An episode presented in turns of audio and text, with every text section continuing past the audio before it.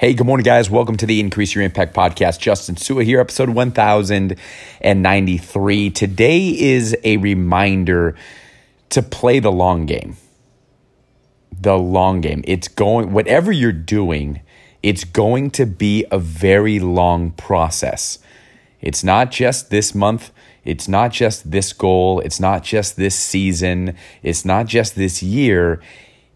There's going to be another one and another one and another one. Every loss, every win, every streak, every slump, it's all part of it.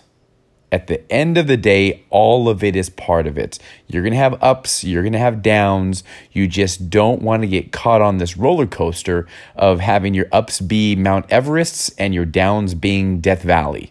You want to realize and understand that just as your ups and downs come and go, make sure you continue to remind yourself to stay even keel. You're going to have days where you hit PRs, you're going to have days where you feel terrible. Like you don't you don't you don't feel like you belong in the gym or on the field or in the classroom or in your job whatever it may be. It's just a simple reminder to keep things in perspective and to play the long game. You are running a marathon and not a sprint so, for those of you who are journaling, one thing, one question you could ask yourself, and a question for everyone to think in mind is what can you do to remind yourself that it's a long game?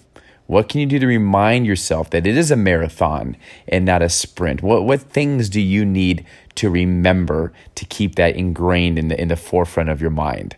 And so, here's to the long game. Here's to another day of many days taking one step closer to that thing that you want more than anything, which is the best becoming and developing and evolving into the best version of yourself.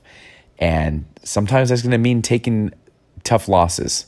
Sometimes that's going to mean suffering very difficult injuries. Sometimes that's going to mean letting your team down after all of your years of practice. It's hard to say, it's hard to hear, but it's the truth and talk to anyone who's ever overcome adversity. Some of the best lessons they learned in their journey were the tough ones, were the ones that they never want to relive again.